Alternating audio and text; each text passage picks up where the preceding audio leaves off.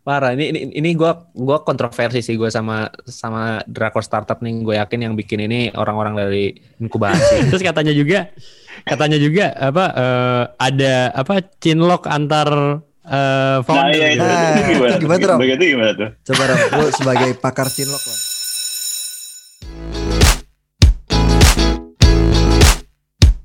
Kalian pada ini nggak sih, pada nonton Drakor Startup nggak sih? Kan lagi rame nih di Netflix. Belum gue, belum nonton. Mohon maaf. Oh. Yang drakor ya? Iya, drakor. Namanya startup. Itu drakor kedua gue yang gue tonton tuh selama gue hidup. Yoi. Oh iya. Yang pertama apa? Aduh, malu gue ntar.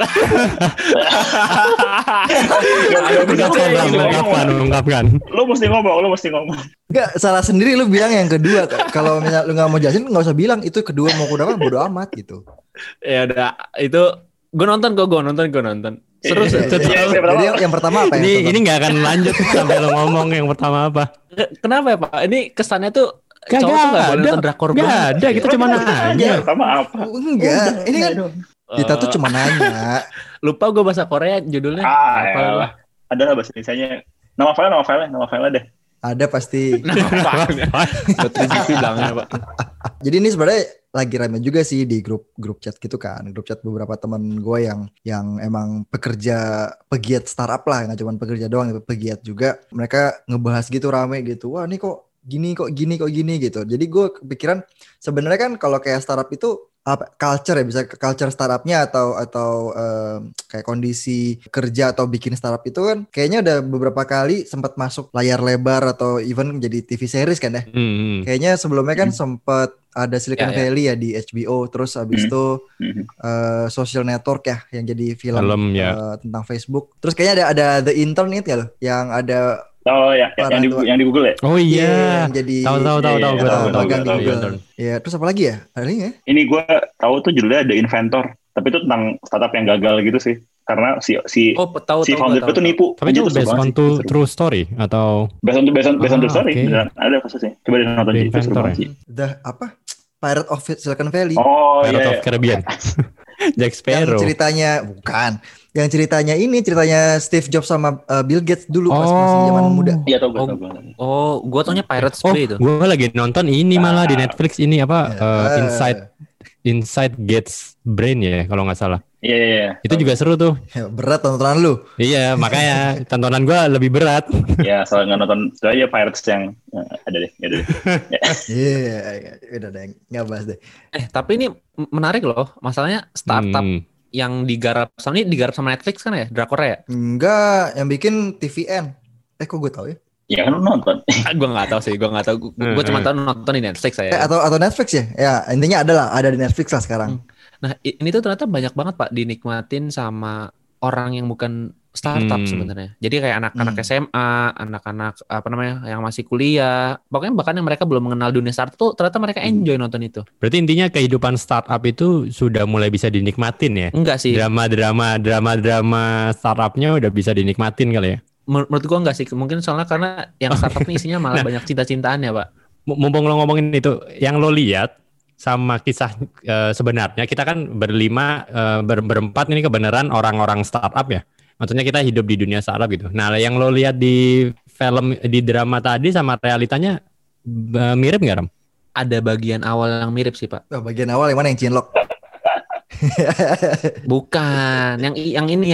Enggak, bagian awal banget. Yang bapaknya cabut dari perusahaannya. Coba lo ceritain deh. Gue sama Adit kan, nggak nonton nih. Coba ceritain. Enggak, soalnya sejujurnya ya, episode-episode awal tuh gue ketiduran terus. Gue udah nonton kayak 2 kali gitu, ketiduran terus. Gue baru nonton tuh yang agak lebih seru pas episode 5 yang mereka mulai pitching buat inkubator. Episode 5 tuh kayak udah akhir-akhir. Kan sekarang episode 6 ya Pak? Iya, tapi kan masih jalan. Masih. Iya. Gue dari awal banget sih gue. Itu menarik Pak. Jadi itu gue pas nonton ini gue kebayang Aji kan, dimana dia yang kita tahu. Iya. Lagi rebahan habis itu rambut. Enggak lah, gede juga kali itu. Jadi istilahnya dia tuh mas-mas itu dia udah ini, udah apa namanya, kerja di perusahaan yang stable gitu kan. Terus akhirnya dia pingin keluar gitu kan dari perusahaan tersebut untuk mencari tantangan. Sebenarnya bukan mencari tantangan sih menurut gue. Kayak dia sebenarnya di perusahaan itu digebukin sama bosnya. Jadi akhirnya dia cabut. Cuma sama istrinya ini nggak dibolehin. Ya kan, sama istrinya nggak dibolehin, ya akhirnya cerai dia sama istrinya. Oke. Terus kalau Aji kan untungnya lanjut. Berarti istrinya suportif kan gitu loh. Agak mulai ngeri nih. Agak mulai ngeri nih. Ngomongin cerai-cerai sih ngeri nih. Tapi itu benar ceritanya, itu bukan kata-kata gue. Ya kata-kata gue sih, tapi emang gitu ceritanya. Nah itu struggle-nya si bapaknya di awal-awal tuh lumayan banget Pak. Gue ngelihatnya tuh ya emang lah tahap startup orang awal-awal dari yang gak punya modal sama sekali gitu ya. Dari yang bukan keluarga konglomerat dan keluarga apa-apa. Ya struggle banget sampai bapaknya mati. Nah terus berapa tahun kemudian ada event. Ada orang yang udah perusahaan maju tuh ada yang ngadain event tuh nanya. Apakah lu tuh bisa sukses tapi hal tersebut karena lu tuh emang dari keluarga konglomerat gitu loh. Itu ada orang yang nanya kayak gitu Pak. Dan kenyataannya gue ngerasa di Indonesia itu emang lo kalau dari keluarga konglomerat lo bikin startup itu posibilitas lo untuk berhasil cukup tinggi Pak. Oh gitu. Di Indonesia juga gitu? Emang kayak gitu? Kayaknya nggak gitu ah. Menurut gue lumayan. Menurut gue ya. Kalau di fase lo nyari angel investor, iya. Tapi ketika udah dari angel investor terus tuh kayaknya lo kaya nggak kaya sama aja deh. Iya nggak sih? Kalau menurut gue sih mungkin nggak melulu karena background ya. Tapi gue sih ngeliatnya lebih karena timing sih. Yeah. Growingnya itu pas timingnya memang investmentnya lagi rame gitu. Bener-bener dilihat pasarnya growing, pasar Indonesia growing, maka itu mereka baru masuk. Tapi ini kayaknya jadi broadnya serius banget ya. Iya makanya berat banget kita pengen ngomongin film doang. Coba ya? yang menurut lo unik lagi apa? Nah sebenarnya gini, sebenarnya tuh gue tadi tuh mau bahas masalah film itu sebenarnya kan gue ngelihatnya apa yang ditampilkan di TV dan maksudnya di streaming service itu dengan yang realita itu bisa jadi tidak 100% sama. Kalau gue ngelihatnya pas bagian, karena kan gue nonton Silicon Valley juga, dan gue sebenarnya secara pribadi lebih enjoy nonton Silicon Valley karena itu lebih hardcore gitu, kayak lebih realistis karena betul. Bener-bener ngejelasin kayak ternyata kita bisa kayak lawan kita ada teman kita itu dijelasin di situ. Terus kayak gimana angel investor tuh bisa bener-bener nyusahin gitu, padahal kita butuh tapi di ribetin gitu kan. Atau teman setim lu kelakuannya antik banget gitu, sampai akhirnya blunder sendiri gitu kan, itu juga menurut gue. Nah, itu tuh. Ya itu hal-hal yang kayak gitu sebenarnya ada benernya gitu, maksudnya itu kejadian gitu kan, lu punya tim yang unik dan segala macam. Nah, yang Drakor ini, however, ada benernya juga. Cuman memang ya menurut gue banyak garnishnya gitu, banyak apa drama ya? Banyak dramanya lah, banyak drama cita-citaannya. Tapi memang justru mungkin mungkin itu bukan buat kita yang udah tahu pahit-pahitnya kerja di startup atau bikin startup kali ya. Tapi buat orang-orang awam justru itu jadi membayangkan ternyata kalau bikin startup tuh kerjanya benar-benar yang kayak hackathon gitu. Atau okay. Diinkubasi dikasih kantor dan segala macam. Ya kalaupun dikasih kantor gue nggak yakin se-fancy yang ada di Sandbox itu sih. Ya nggak sih Ram? Iya, apalagi di Indonesia ya. Itu fancy. Kantor lo gimana Ram? Kalau kantor lo Ram? Coba kantor lo gimana Ram? Lah Aji, kantor gue sama kayak Aji. lu nggak berani komentar ya? Nggak enak ngomong. Di Sandbox Pak ada ini apa namanya, kembang api, buset tiap malam. Iya. Ini gue nggak nonton ya, tapi gue lihat beberapa postingan beberapa teman gue lah gitu. Banyak juga, salah satu yang mau gue kritisi juga kayak diangkat banget, misalnya contohnya founder startup nggak perlu kuliah misalnya kayak gitu. Iya nggak sih? Bener ya? Di Drakor itu emang foundernya emang nggak kuliah gitu, lulusan SMA atau gimana sih? Gue nggak tahu. Iya si Dalminya itu kan emang dia nggak kuliah. Terus di situ tapi sebenarnya gini sih kalau menurut gue, kalau realitanya nggak harus gitu. Ya nggak ada hubungan langsung dengan lu nggak kuliah lu akan sukses, atau vice versa dengan lu kuliah dimanapun lu akan sukses, itu juga nggak ini sih, nggak terlalu ngaruh, justru lihatnya dari jam terbang. Tapi yang juga menarik tuh selain dari itu, pas gue sih nggak tahu, pas pitching itu loh, pas pitching hackathon. Jadi tuh pas, jadi itu hackathon tuh hackathon 48 jam. Nah terus ceritanya tuh ini buat yang apa, yang di itu, yang di mana, di startup ya, di Drakornya itu mereka hackathonnya 48 jam, terus mereka bikin kayak semacam AI gitu kan. Nah terus pas dia pitchingnya tuh 3 menit gitu. Nah itu tuh kayak gue bisa relate karena waktu itu kan gue pernah ikutan hackathon. Menurut gue itu lumayan real gitu, lumayan real. Walaupun hackathonnya nggak 48 jam sih, hackathonnya 24 jam. Cuman pitching 3 menit tuh jadi momok lah. Biasanya kalau hackathon tuh paling pas kita pitching apa namanya, jelasin apa yang kita kerjain selama 24 jam terakhir, ya paling nggak nyampe 3 menit gitu. Dan itu menurut gue mungkin biasanya disebut itu ya, elevator pitch itu ya. Itu gue jadi inget tuh di beberapa tahun, jadi awal-awal pas zaman bikin startup dulu, gue pernah literally ngelakuin elevator pitch karena beneran di dalam lift. Serius loh? Beneran? Serius. Jadi gue waktu itu ada acara di satu gedung gitu di Jakarta. Acaranya itu jadi si acaranya ini udah beres sore, habis itu ada kayak receptionnya gitu kan, reception makan malamnya gitulah. Itu di lantai 31 kalau gue nggak salah, 30-31 gue lupa. Nah terus udah mau pulang, terus pas masuk ke lift, terus di lift itu kebetulan kayak gue dikenalin ini dari mana ya, dari inkubator mana atau dari mana gitu kan. Terus dia nanya, oh kalian bikin apa? Wah itu gue pitching dari lantai 30 sampai lantai dasar. Oh terus ya, dapat abis gitu? Ya dapat kontak, dapat kartu nama gitu. Ya, abis itu ya di follow up. Cuman ya itu pas mereka di hackathon itu mereka pitching itu, gue jadi ingat masa-masa zaman masih rajin pitching gituan gitu, pitching startup gitu. Nah part itu menurut gue itu lumayan real. Kayaknya itu juga sama kayak yang pas zamannya di Silicon Valley kali ya. Yang pas zamannya siapa namanya, mereka doorstop gitu datang ke visi-visi gitu untuk pitching terkait sama si startupnya gitu. Itu kayak part itu juga real nggak sih? Iya, kayak itu sama sih mestinya ya.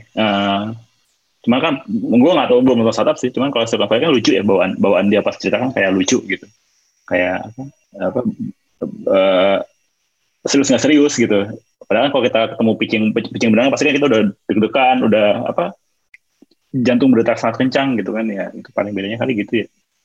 Ini benar sih, kalau yang di startup mungkin lebih kayak apa ya, gue waktu itu pernah nonton yang series yang Silicon Valley itu ya kayak orang benar-benar building startup gitu kan. Sedangkan kalau misalkan yang startup Drakor ini lebih kayak ke live lu kalau lu masuk inkubator iya gitu. Iya sih, benar sih. Sama iya kan, sama ini ada menurut gue satu hal yang agak aneh sih. Itu kan inkubatornya namanya sandbox. Di situ kesannya tuh kayak sandbox itu sebuah surga bagi semua startup gitu loh. Iya kan? Maksudnya kalau bahasa di Drakornya dia ngomong kenapa namanya sandbox, supaya kalau misalkan mereka jatuh masih empuk karena di sandbox. Lu bayangin nih kan buat itu teman Aji nih. Jadi mereka itu untuk dapat bisa masuk ke sandbox mereka harus ikut hackathon. Nah terus untuk ikut hackathon itu mereka ada tesnya gitu. Jadi dalam berapa ya, 5 menit kalau nggak salah, mereka dikasih banyak pertanyaan kayak kuesioner gitu. Mereka harus jawab. Yang paling knowledgeable itu berhak jadi CEO. Yang jadi CEO tugasnya adalah bikin tim. Udah dibikin tim baru mereka hackathon. Itu tuh kayak bagian itu kayaknya agak-agak aneh menurut gue karena kurang menentukan CEO-nya kayak cuma based on kuesioner gitu, dan itu langsung gitu 5 menit gitu langsung ketahuan. Oke, lu jadi CEO, lu enggak gitu. Nah, kebetulan si Dalmi ini yang cewek ini dia yang katanya ternyata enggak kuliah ini bisa jawab banyak, habis itu dia jadi CEO, terus ketemulah sama si Dosan, Culsan, dan siapa satu lagi? Lupa gue namanya. Nah, sama tiga programmer ya. Ada 3 programmer ini dan mereka ketemu akhirnya jadi bikin satu tim. Nah terus mereka hackathon, ujug-ujug mereka menang. Maksudnya bukan menang ya, tapi mereka dapat kesempatan untuk masuk inkubator. Di inkubatornya dia dapat ruangan tuh yang fancy banget. yang kayak mejanya tuh meja ini adjustable head gitu yang bisa naik turun elektrik gitu. Iya. Terus dapat monitor 2 gitu kan. Terus ada yang kalau yang kayak sandbox gitu di Indonesia ada enggak sih benernya? Kalau tadi kan kita ngomongin inkubator gitu ya. Tapi yang ada adjustable banyak. Sebentar, tapi belum. Nah itu belum selesai sampai sana. Di ruangannya itu ada beanbagnya. Oh itu tipikal banget. Tipikal startup, ada beanbagnya, ada coffee makernya. Abis itu ada lengkap banget deh, mewah banget. Tipikal startup lah itu. Udah gitu, mereka ini akhirnya disuruh bikin agreement shareholder kayak gimana. Terus mereka dapat 100 juta won ya. 100 juta. Dapat 100 juta won upfront. 100 juta won tuh berarti berapa ya? Sekitar gue nggak tahu berapa sih 100 juta won tuh. Coba gue googling deh. Ya, gue juga. 1,2 M ya, 1,3 M lah. 1,2. Ini tuh aneh banget Pak, asli. Di sini tuh aneh banget gue ngeliatnya tuh. Maksudnya bukan dari value uangnya ya, tapi lebih kayak nggak seduit di awal gitu ya. Sebenarnya kan ketik di awal pertama, dan di situ nggak diomongin Pak. Ngomongin valuasi tuh nggak diomongin. Padahal kan ketika kita ngomong masukin ke inkubator, masukin ke akselerator kan, biasanya kan tim yang join tuh kadang-kadang udah jadi perusahaan nggak sih? Iya kan. Nah, bahkan tapi kalau misalkan di Drakor tuh malah randomized people gitu loh. Iya itu agak susah sih kali. Gue nggak kebayang sih kalau beneran kayak gitu. Tugu-tubi terus sih. Jadi dari hackathon langsung inkubator langsung dikasih 1,3 M upfront tanpa ada kayak agreement, atau mungkin bisa jadi. Ya ini simply bukan buat kita yang tahu detail gitu. Ini mungkin simply ya buat orang-orang awam. Ya benar. Oh iya.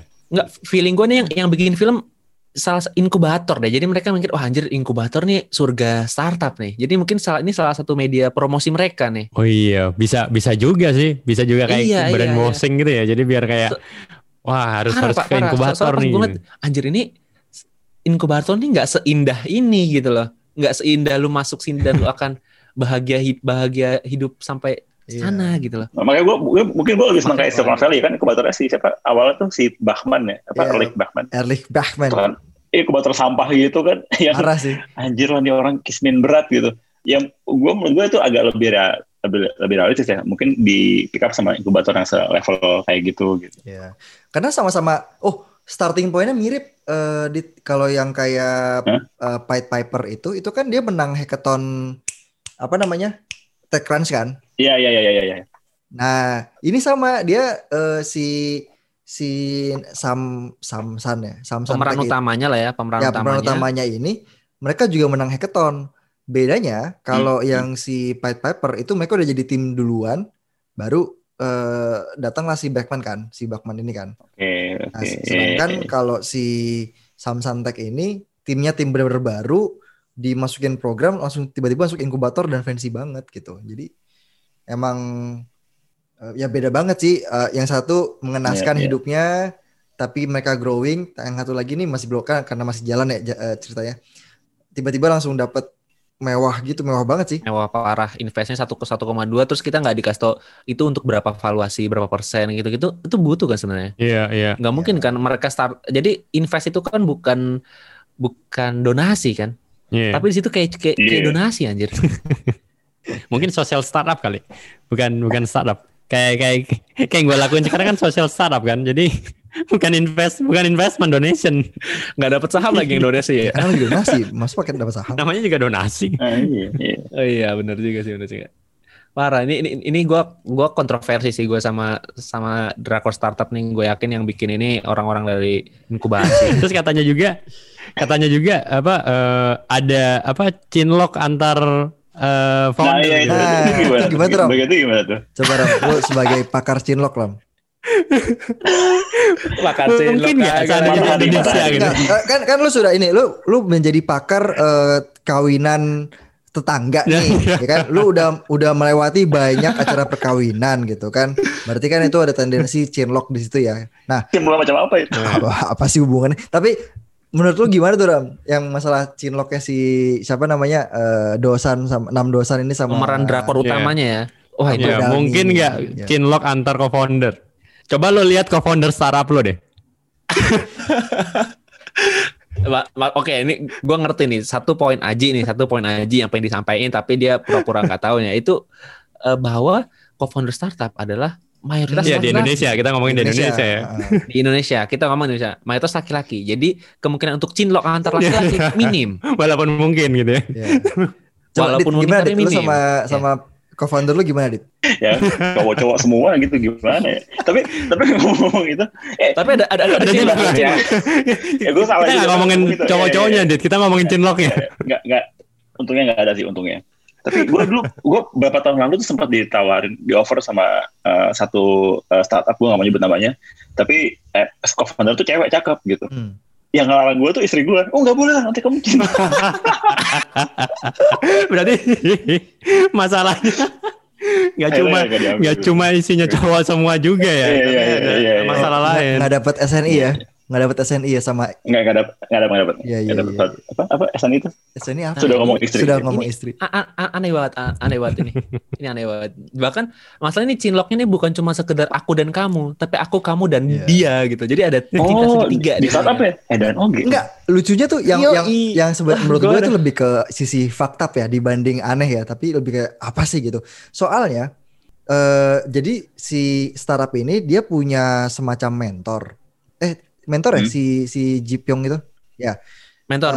Terus mereka ini punya cinlok sama mentornya bukan jadi startup ini punya mentor. Nah si mentornya ini entah gimana dia tuh ya semacam dia dari dulu kayak kirim surat gitulah ke Dalmi itu, tapi dia ngakunya itu adalah si founder startup ini, si Dosan ini. Iya, betul. Jadi si Dosan itu sebenarnya disuruh deketin Dalmi karena disuruh sama si mentornya. Jadi si mentor itu ngebantuin startupnya karena dia punya agenda juga untuk gimana caranya biar si cewek ini bisa ke-maintain sama si foundernya ini karena namanya sama. Lah, jadi ada comblang. Jadi ini mentornya sekaligus macomblang gitu. Tapi gue yakin mentornya suka sama si cewek sebenarnya ini.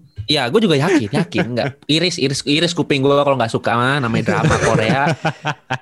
Jadi sebenarnya keabsurdannya itu di luar dari cinlok aja, tapi ini tuh ada mentor yang bantuin startup karena dia punya agenda sama si cewek ini. yang nggak mungkin terjadi di Indonesia ya. Betul. Jadi cinta segitiga itu adalah co-founder dan mentor. Gila. Ya, gue gak kebayang sih buang duit segede gitu cuma buat jatuh cinta ya. Anjir. Gak bisa. Abis ini kayaknya ditambahin cinlok sama visinya. Oh enggak Ji. Si mentornya itu dia tuh partner revisi Ji. Dia tuh divisi. Oh, okay. Jadi udah kejadian. Lu bayangin konflik of interest kayak gimana? Lu bayangin konflik of interest. Iya makanya itu dia antar co-founder, abis itu sama visi gitu kan sama investor. Dulu banget sih kalau lagi board meeting gitu, anjir nggak akan ngeliat Excel lah itu. Udah pasti ngeliat yang lain tuh. Monitor Excel di mana, orangnya di mana, dia ngeliatinnya. Iya. Gitu kan. Agak lebay. Tapi gue jadi pengen nonton sih, gue penasaran sih kayak apa sih ceritanya gitu. Iya. Kayaknya sih ini sih bisa ada beberapa hal yang kayaknya menarik buat ditonton ya. Bagian cinta-cintaannya mungkin bisa untuk dievaluasi apakah itu sebenarnya terjadi atau enggak di dunia nyata gitu kan. Tapi ya mungkin itu agak jadi gambaran kali ya bahwa ya apa yang ada di layar kaca tidak sama dengan yang sebenarnya terjadi. Tapi balik lagi Pau, mungkin marketnya bukan kita gitu. Iya benar. Market emang kita bukan marketnya. Karena kita ngerti the real story. Kalau nonton drama Korea berarti Rama tuh marketnya ya. Kita bukan kita belum nonton soalnya. Bukan kita tuh maksudnya bukan gua sama Didi. Iya. Sama gua juga.